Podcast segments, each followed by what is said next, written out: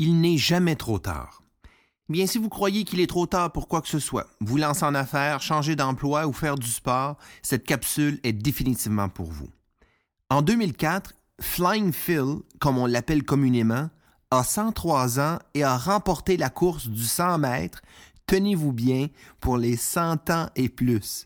Ça veut donc dire qu'il n'est pas tout seul à courir, courir en compétition, passer cent ans. Incroyable! Son vrai nom est Phil Rabinovich et il est originaire de Cape Town en Afrique du Sud.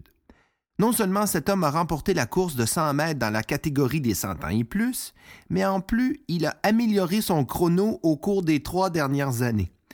Après la course, il s'est exclamé devant toutes les caméras qui suivaient « Wow! Je viens encore d'améliorer mon temps de course. Qu'est-ce que ça va être l'an prochain? » C'est pas beau, ça.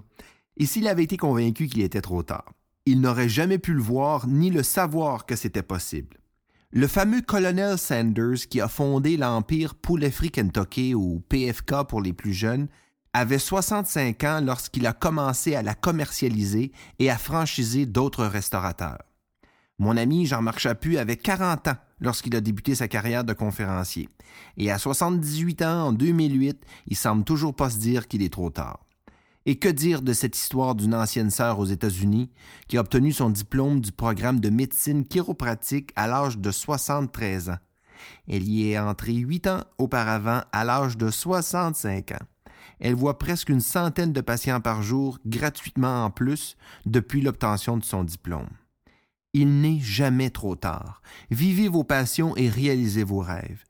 La tragédie dans la vie n'est pas de savoir que nous allons mourir, mais de reconnaître que nous n'avons jamais vécu.